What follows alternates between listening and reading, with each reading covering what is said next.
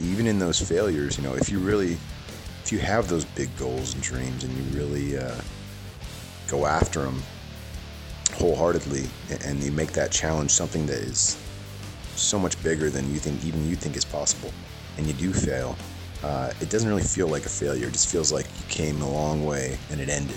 This week on Heads and Tails, we hear from former Green Beret turned Texas Longhorn turned Seattle Seahawk, Nate Boyer. Welcome back to the Heads and Tails podcast. I'm your host, Kevin Som, and each week I bring you an inspiring athlete's story of perseverance or expert knowledge in the field of sports, health, and safety. Just like flipping a coin, you can't control what happens to you in sports or in life, but you can always control how you respond. This is my response, and I hope it leaves you feeling both inspired and informed.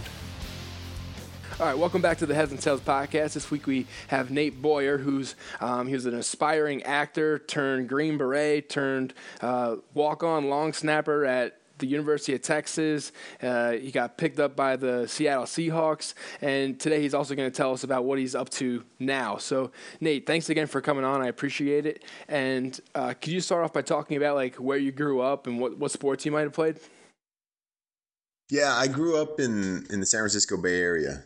Um, my my dad's a racehorse veterinarian, so I kind of grew up around sports. Uh, and and my my mother went to uh, she got her PhD from Cal Berkeley, so I grew up right around there. A big baseball, uh, basketball player as a kid. Okay. Um, always loved football. Never played, but uh, you know, growing up in the Bay Area with the 49ers uh, when I was young, it was uh, it was good times. We won a lot, and um, yeah, I, I mean that was uh, those were my sports. I was pretty, I was really good at baseball. I was pretty good at basketball. Um, didn't have any major, you know, scholarships anywhere, anything like that. All right, Uh, but you had an athletic background. Yeah, totally. All right, cool. So, can you kind of talk about the struggles that you had in school? And I remember in a couple articles I read about you, you uh, got in some trouble and stuff. Can you just talk about, you know, those issues? Yeah, I mean, it was just a lack of uh, focus and effort, I think, uh, and and uh, really committing myself to to school. I wasn't dumb. I always tested actually really well. I just didn't know how to apply myself and didn't really care to, uh, unless it involved the, the the athletic field in some way. Right. Um, and even then, I didn't know how to really practice. It was sort of just a lot of dreaming was going on, you know. why, why do you think you're just like thinking about all Uh, this stuff, or Yeah, that's just how my brain works. I'm still like a big time dreamer. I just now uh, later in life, I, I understand how to how to apply it, what you have to sacrifice to be great at something. all Uh, right, I didn't know that then. I mean, I was just a kid, so I just didn't know that. And you know, as far as the trouble, I didn't get into crazy trouble. You know, I, I got uh, I had, had a run in with the with the law a couple times just from you know shoplifting and just being a general idiot as a kid. So. All right. Well, so were you dreaming about becoming an actor when when all this stuff was was going on? Like, No. when was so the, the, time acting when? thing? The acting thing's kind of been blown out of proportion.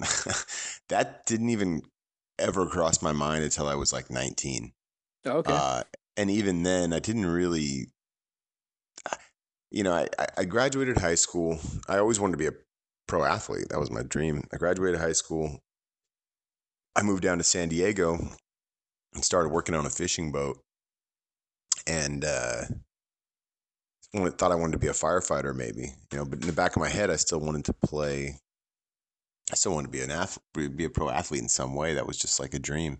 okay. And uh, when I moved up to Los Angeles, I moved up here, um, yeah, to, to pursue the the film industry. I ended up taking some acting classes and and, and, some other things. And I, you know, I booked one commercial for Greyhound buses a long time ago, but that was really it. I, I wasn't, uh, you know, didn't really work towards it necessarily. I partied a lot and uh, did all kinds of odd jobs out here. I ended up working with autistic kids for a while, which was actually really rewarding and uh, very cool. Cool. What'd you learn And from that then, uh, experience? Uh, just humility. Um, also, I think more than anything, I needed those kids more than they needed me, and I learned a lot from them about, you know, how how, how we everybody looks at the world a little bit different. You know, we all have our different experiences and environments and culture and uh, I guess, upbringing that shapes us, and, and uh, we all uh, know, even if we're from the same uh, neighborhood, you know, we don't necessarily all have the same values and beliefs and ideas.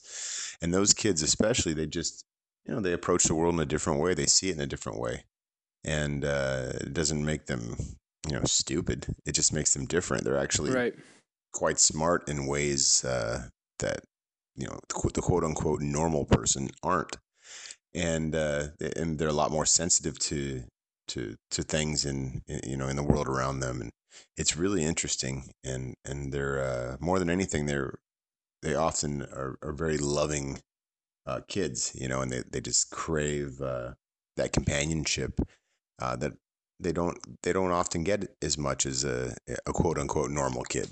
Um, and uh, so I just like to be in a part of sort of bridging those gaps and helping them make friends at school and teaching them sports and you know teaching them that it's okay to be a little bit different and all those things because that's kind of how I felt. Cool. So you said that you almost needed them more than they needed you. So like why why do you think that, you know, that happened? You know, like everything happens for a reason. So like why do you think you kind of fell into that place and like what impact did that have on your future? Well, I just uh, you know, I took a lot of things for granted and uh I mean, we live in a bubble here in America oftentimes. Um, not everybody, but but a lot of us where we don't uh, we don't see anything. You know, what do they say? You don't see the forest for the trees. Um, we can't see past uh, you know five feet in front of us because that's just what we're used to, and a lot of times we don't take into account um, how it is everywhere else. You know, and, and much of the world uh, is not uh, it's not like here. You know, we we've got a lot of things to complain about, but the reason we have a lot of things to complain about is because we have so many things. right. Exactly. It's and, funny. Uh, you know, there's a there's a lot of uh, there's a lot of places that aren't like that. It's so much simpler and in a lot of ways uh, a preferable way of life, in my opinion. Even though they don't have this the luxuries and whatnot, um, all those things, all those luxuries, and you know the benefits of living in a in a free country that's mostly thriving, uh, they can also kind of turn against you. Awesome. Uh, so I guess that's a good transition into kind of what led you to uh, Darfur. I, I, don't know if I'm saying that right either. But yeah, yeah, no, that's right. Yeah, so that that's like a crazy part of your story too. Like, uh, if you could kind of tell that to the audience, I think that'd be it would be awesome about how you ended up there and what kind of obstacles and challenges you had along the way.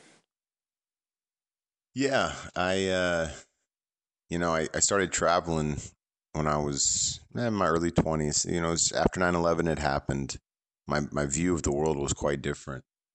Um, you know, it had a big effect on me. It had a big effect on everybody. I think that wasn't a, a small child at that time uh, in, in our country. And uh, yeah, it just, I, I was so curious about what was going on in the world. And I wanted to get outside of that bubble I was speaking about and, and really um, find my place in the world, I guess. And I, I was traveling all over the all over the planet. Uh, I would save my money up working, and then I would just travel on the cheap, you know, hitching rides on trains and staying in hostels and whatever. And uh, it was all great. I was exploring, but I wasn't. I didn't have a purpose behind it. So then I, I read this. I was back here in the states, and I read this Time magazine article about the Darfur tragedy and the, the genocide going on in, in Western Sudan, and I uh, I just made it happen. I bought a plane ticket. I got a visa, flew over there, kind of weaseled my way into the yeah the that, refugee that camps. You know, yeah. I mean, I, I didn't have. Uh, I wasn't supposed to be there. I didn't have the proper dec- documentation. I wasn't with any NGO. Um, I tried to go that route, but they all shut me down. So I just, uh, I just was Found committed to found, yeah, finding a way to, to help those people in some way. So like, how'd you get the courage to like, you know, pretend like you were a, a doctor without borders and stuff like that? Like, I would have. I'm a terrible liar, so like, I feel like there's no way in hell I would have been able to do that. Well, that's the problem. I'm a good liar. It's maybe not, it's not a good thing to brag about, but uh, right. No, I, I, I think I just I think more than anything, I uh, I was so committed to it because I knew I needed a, a drastic change in myself, right? So right. I knew that that was that was key, and I didn't even know what that change would be or what it would look like. But I knew I had to put myself in a pretty austere environment where I didn't have any of the comforts, nothing to lean lean on except, you know, myself. Um, and and just try to just try to figure it out, just try to make it happen, and and for, and for for whatever reason, this issue that that that genocide that those people in that country at that time weighed on me more than anything ever had before, and it was just like you have to find a way. There was like a voice in my head saying that, and uh, and I just thought, you know, once I get over there, there's no way they're not going to let me help out. I mean, if I'm boots on the ground, yeah, they got to turn you around. Yeah, yeah, I paid my own way out there, and there's got to be work to be. There's definitely work to be done. I know they were shorthanded at the the camps. It said that in, in articles that I'd read. There was a huge influx of new, of mostly women and children coming in, because all the men are all, all off fighting or already killed, and uh, these you know the women and children have been. A lot of these children had been you know taken as soldiers or maimed, and the women raped and um, villages burned to the ground, like everything that the what very little they had taken from them. Like there's there there's got to be a place for me over there to help. Right. So like, so what was your biggest obstacle when you got there? So like, my my podcast is all about uh, overcoming obstacles in sports, and that's why I, I kind of loved your story and wanted to get you on because you almost like sought out obstacles, you know, to get yourself out of your comfort zone. So I'm just curious, like, you know, each stage and each you know new journey and challenge that you presented yourself with, you know, what was your obstacle in each one? So what was your obstacle in uh, in Darfur? the law and uh, my personal safe personal safety and lang- I mean language the language barrier and also uh, just the danger involved. I mean, I guess I said that personal safety, but um, and the unknown. I I, I didn't even know what I was getting into. I as as much research as you could do, uh, you know, 12, 12 years ago. It's very different than now. Um, you know, on internet wise, and it was there wasn't a lot of information out there. There still isn't when I look up those areas. You know about the villages and the people and how you even get to the camps, you know? Right. Um, so I had to figure that out on the ground. It was a lot of adapting and uh, just being honest, being open and honest and blunt about why I was there to people. Um, sometimes it sort of shocked them and they were kind of confused, but at the same time, once in a while it would strike somebody as like, wow, this guy, he flew from the comforts of America and all that. He bought himself a ticket. He came over here, you know, risking his safety um, and he doesn't even know how he could help. He just wants to. Yeah, it's pretty that, awesome. That, that, that, amount of passion, and they just uh, genuine. Know, enough yeah. people helped me along the way. I, I, I, you know, I snuck my way onto a well, didn't sneak. I convinced, him, talked my way into getting on a UN flight that was going out to the refugee camps. Um, and went out there and and I mean, I got interrogated and all kinds of things, but I just stayed stayed True open, to stayed your, honest, and yeah, yeah. Awesome, and, that uh, pays. worked out. Um, so before we move on from the the Darfur part of your journey, um, what was like the thing you missed most about the United States when you were there? Probably the girls. Oh, okay. I, I mean, honestly, I didn't miss that much. I hate to say that, but yeah, I, I, I felt bad that these people didn't get to experience this. I knew I was going home to this great country, and I felt, you know, I felt more sad for those people that would never get to experience what, what I was going home to. Um, and they didn't even know, you know, they had no idea how that it, yeah, that it even how, existed. how great probably. it was. I mean, they had, they, they knew it was awesome. All, all of them wanted, would love to be here. I'll tell you that much. But right. they, they just couldn't fathom it, you know, much like I couldn't fathom that place until I went there. And, right. uh, you know that that hurt me more than anything. I was just like, man, I didn't do anything to deserve to be an American. I was just born here, you know. Right. And, and, many of those you did people, some some internalizing as a, a young adult there. That's that's impressive. Oh, Um, for sure, for sure. yeah, I mean, it right, shaped so- me in a in a big way. It's it's a lot of the reason I I'm doing the things I'm doing today. That's awesome. Uh, so when you came back, you you ultimately enlisted in the army, and then you became a Green Beret. So can you talk about um, your decision to, to do that, and to also uh, and what what obstacles you, you kind of had to overcome, you know, during the process? Well, I wasn't in great shape physically. First of all, I I didn't really, you know, I I hadn't been playing sports at the same level as I was in high school. I played basketball, pickup games here and there, but I didn't really. Uh, I didn't really train much. I, you know, I rolled my own cigarettes. I drank too much. All those kind of things uh, that didn't uh, weren't conducive to the life of a Green Beret. But, um, but I had passion more than anything. And once I found out what the Special Forces did, that the Green Berets, everything that they do is by, with, and through indigenous forces uh, in the countries they they mean to liberate and that was exactly what I wanted to kind of continue to be a part of because that's what I felt like I did at a small level in the Darfur, minus obviously the the fighting part.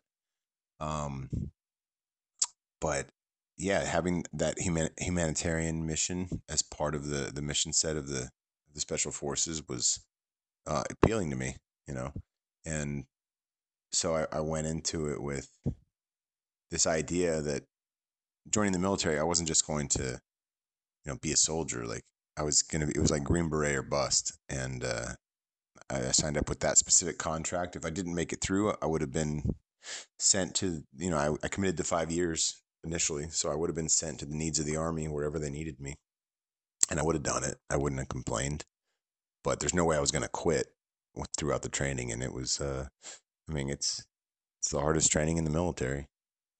Uh, can you kind of talk about what was the hardest part during that training? Like you said that you weren't in the best shape, so was it the physical aspect, or was it is it mostly mental? You said like you went in with the mentality of not quitting. So is that really all all it yeah, took? I mean that's what that's the only reason I made it. It's because I had that mental, I had that mental aspect. I've been to the Darfur. I'd seen these type of people that I wanted to fight for, and that pushed me through because, yeah, I mean, when I first got to basic training, like I scored one of the lowest on the PT test in my whole class. And by the end of basic training, I was like the highest scoring guy because of how I worked just in those 14 weeks. And I did that same thing throughout the Q course. I mean, the, the, the hardest thing in, in the Special Forces qualification course is the consistency. Every day, you know, putting on that giant rucksack that just weighs on you. And, you know, whether it's land navigation or small unit tactics or whatever, um, SERE school, oh, it just never ends. Like you go out there and the, you go out in the in the field for five weeks and train, and then you'll come back and you'll get like a weekend off, and then you're right back out there, and it's just wow. You got to really want it because it sucks. I mean, it's they say uh, SF stands for Special Forces, and during the Q course, SF stands for Suckfest because it is that's funny. It's brutal. I mean, and it's just it just keeps coming at you. It's a it's a solid year and a half of just um, you know, hard training. A lot of it's individual and isolated, and you know that voice in your head gets real loud, and uh, you got to uh, you got to ignore it or or acknowledge it and fight through it anyway, or however you deal with it. But um, is that because when you're overseas, you're going to be by yourself a lot, or is that just um, because you know it it's just more? it's it's such. First of all, they want self motivated guys in the in the unit, right? Every special forces right. team has about twelve guys on it, and that's typically the only guys you work with. So you're you and your 12 man team, it's just you guys. Sometimes you go do split operations where it's just you and another guy. We rarely, if ever, uh, do anything by ourselves. And that's just, um, so somebody already always has your six o'clock. You know, someone's always got your back. Um, you always got to, we, we, we use the general term battle buddy in the, in the army. Uh, it sounds kind of goofy, but uh, it makes sense. You, you don't ever want to be alone. If something were to happen, um, you know, you want that guy next to you to be able to to treat you in a situation, or or or, or vice versa. And uh, also, I mean, you know, you can't you can't cover 360 degrees by yourself. It's just our, our physically our, our, eyes don't work that way. Our body doesn't work that way. Um, it's just tough. So. Uh, but the reason for all the individual individualism in the training is because they want a guy that can think outside the box, make it happen, figure it out on his own, uh, and you get twelve of those guys together, and you can really make something special. I mean, a twelve man team is designed to do the same job as an entire conventional unit in the military. You know, because we all have different skill sets, and we're able to basically develop and train uh, indig- an indigenous force to um, to be effective on the military, uh, you know, in the battle space out there. And those are guys you're taking with very little education and there's a language barrier, and sometimes they don't have that same desire, and you have to like mold these warriors uh, from nothing into that. Yeah, yeah. So it's a it's a challenge. That's takes awesome. A, takes a So special kind was- of guy. It sounds like yeah, special forces. Mhm. um, so, Exactly. what was the greatest lesson that you learned from being a Green Beret, and how did that kind of help transition into uh, life as a Division One college athlete, and then also a professional athlete? the, the greatest lesson I learned is the, the the key to success in something that challenging and and, and large scale is obviously you know we, we say in the military always place the mission first right so remembering that through the planning process through uh, when the bullets are flying all that stuff the mission first and for me the overlying mission within all the specific mission sets the overlying mission on a trip like that on a uh, on a deployment is fighting for the man on your left and right. You know, doing everything that you do is for somebody else. It's for the guy next to you, protecting him, keeping him safe. You keep that mindset, and whether that man is wearing an American flag on his shoulder or he's wearing an Iraqi flag or an Afghan flag, you keep that mindset. It takes the worry off yourself. You know, all the all the selfish concerns about your own safety, about uh, your own needs and wants, and puts them on somebody else.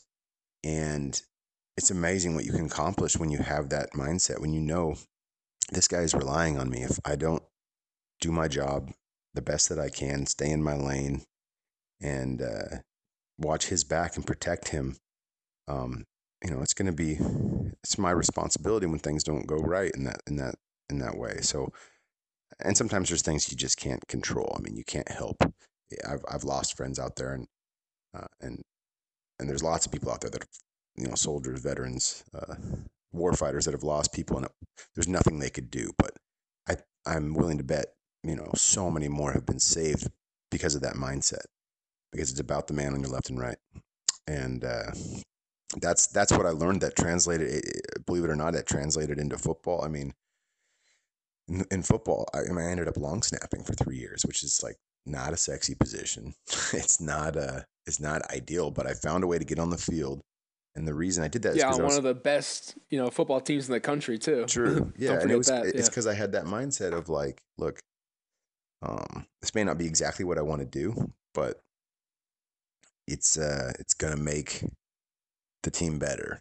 You know, if if I don't have a, per, a good long snap, it's gonna affect the punter, and if and if the the snap's bad, the punt may be bad, and that affect, that, that affects field position, and it could affect the outcome of the game. So what I do, I'm not the quarterback, but what I'm doing matters. You know, my job matters, Exactly. and I've got to do the best that I can do for the rest of the guys, not for myself.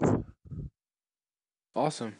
Um, so what do you when you walked on at, at Texas, you know, what do you think set you apart from the other guys who were trying to walk onto the team? Age. You mean, think that made them like look out for you more, or no, do you think I mean, I'm just they- joking, but I was 10, I mean, I was Oh, 10 years. I was 10 years older than everybody else. So I definitely, that definitely set me apart.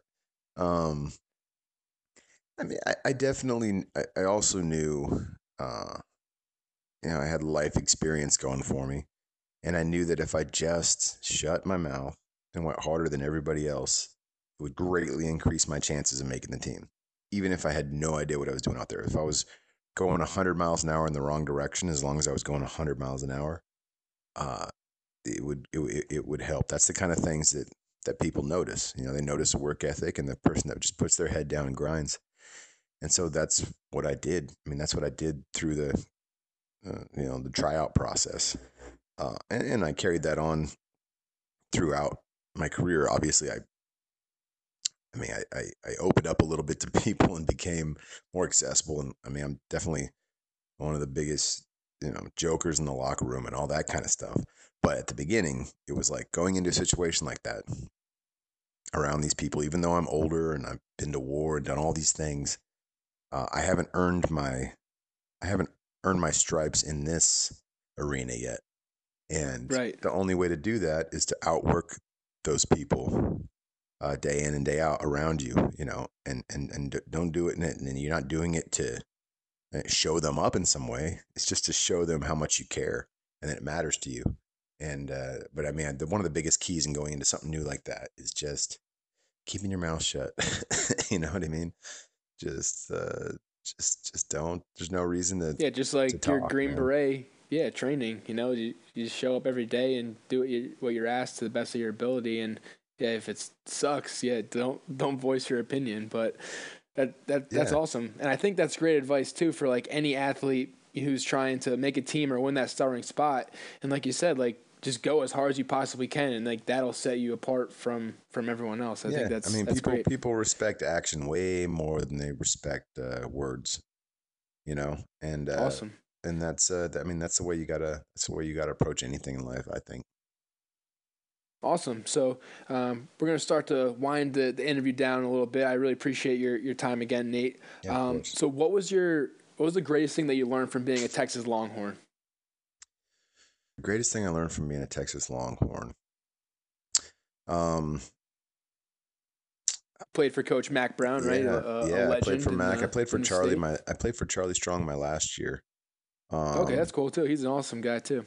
yeah. No, great guy. You know, I you know one big thing I learned for me was that the result i- i- is not, uh, I guess, where my where my happiness lies in anything. So uh, I never won a championship. I never won a Big Twelve championship, or obviously a national championship, or anything like that. And uh, you know, I had a couple seasons there where we we we lost a lot of games, but Yeah. at the end of the day, I think my most my most memorable moments, uh, my most memorable games were, were actually during a loss. You know, I mean, I, I had one one big comeback win in the bowl game in 2012 that we were honoring uh, a, a real good buddy of mine that passed away, um, and he was a, he was a Green Beret as well. And that was really special. That was a special win for sure. We came from behind in the fourth quarter, and we were dedicating the game to him. It was really cool. But my senior year, we, Awesome, yeah. we Got lost to uh, yeah, it was amazing. But my my senior year, we lost to Oklahoma in the in the Red River Shootout, and we dominated the game. You know, we gave up a pick six, we gave up a kick return touchdown. But when you looked at the final stat line, I mean, we outgained them by 200 yards. We dominated the line of scrimmage. We just couldn't, you know, we couldn't put it together at the end there to make it happen. And it was a transition year. It was Charlie's first year and really young team, except for me. And, uh, but after the game, the whole stadium felt like Texas had beat the crap out of Oklahoma, even though they lost on the scoreboard.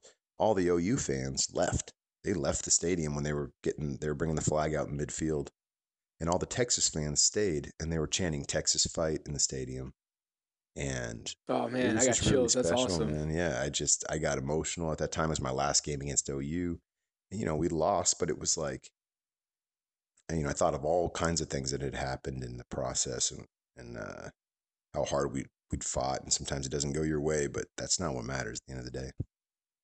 it's not the result. I think that's a great, you know, message for our listeners too, because I part of the reason why I made this podcast is to help athletes who may have gotten injured or may, you know, have a career-ending injury or stuff like that. So, and I think it just like in my example, you know, I didn't reach what I had, you know, worked hard to get towards, which was like play college football and that kind of stuff. But that's you know, we, it's not about the result. You know, it's about the moments that you had, kind of like leading up to whatever it, it might be. Um, all right, so where do you get the courage to try new things and get out of your comfort zone? Because you've done that, you know, your whole life. It's pretty, it's pretty amazing. I mean, that is uh, my my comfort lies in discomfort. I, I, I just Awesome. I, I love I love challenges, man. I, I just they, they feed me more than anything, and uh, even if I never make that goal, even if I never attain it, um, it's the it's the you know it's the it's The- it's the grind and, and going for going after it is what really makes me happy. Um, and it- it's got to be a big challenge for me. It's got to be something that I think that I maybe can't do. You know, the back of my head. I've Is there ever something that you've actually failed at? Because it seems like everything you set out Totally. to do, you, yeah, you, you go for it. I went. Uh, I tried out for the for the Delta Force when I was in the army, and um, and I actually made it through selection. Somehow I got selected, even though I was super young in army, you know, in time time in service. But during the course, I mean, this is the greatest 300, the 300 greatest soldiers in the world. And, uh, you know, right towards the end, they came to me and they said, You're just a little too green. You know, you're too young. You haven't deployed yet. Um, but you, you know, you did everything you could. And, and so, I mean, I failed ultimately. I failed in the NFL.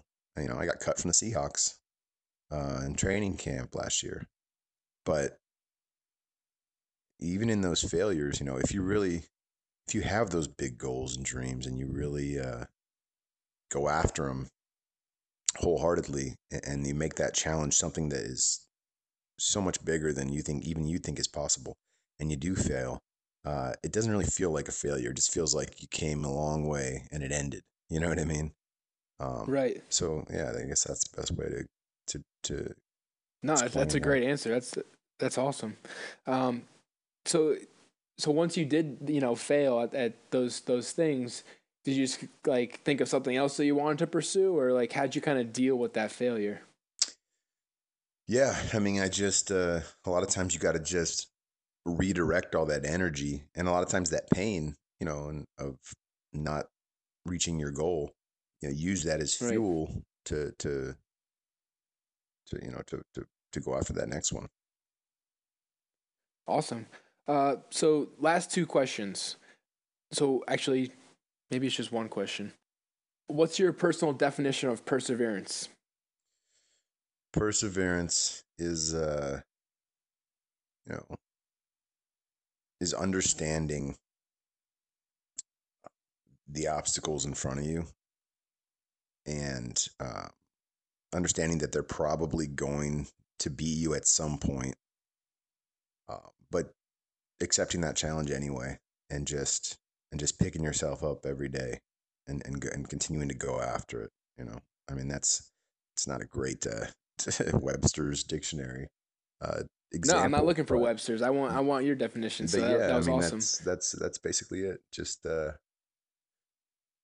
rec- recognizing recognizing how hard it's going to be to to to reach whatever goal you want to reach, and then you know smiling smiling at, in the face of that challenge and uh, and attacking it anyway. That's awesome.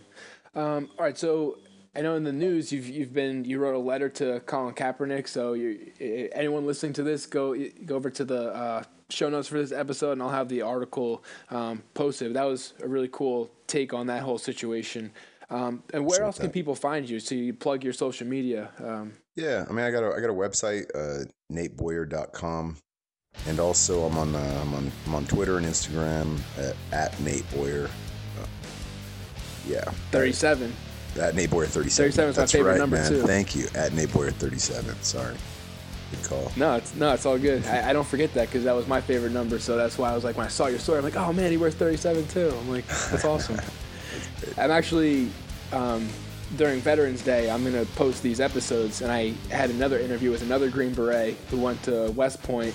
Um, his name's Ben Haro, and um, he wore 37 on the lacrosse team there too. So we got a bunch of 37s uh, coming up on the, the podcast. That's awesome.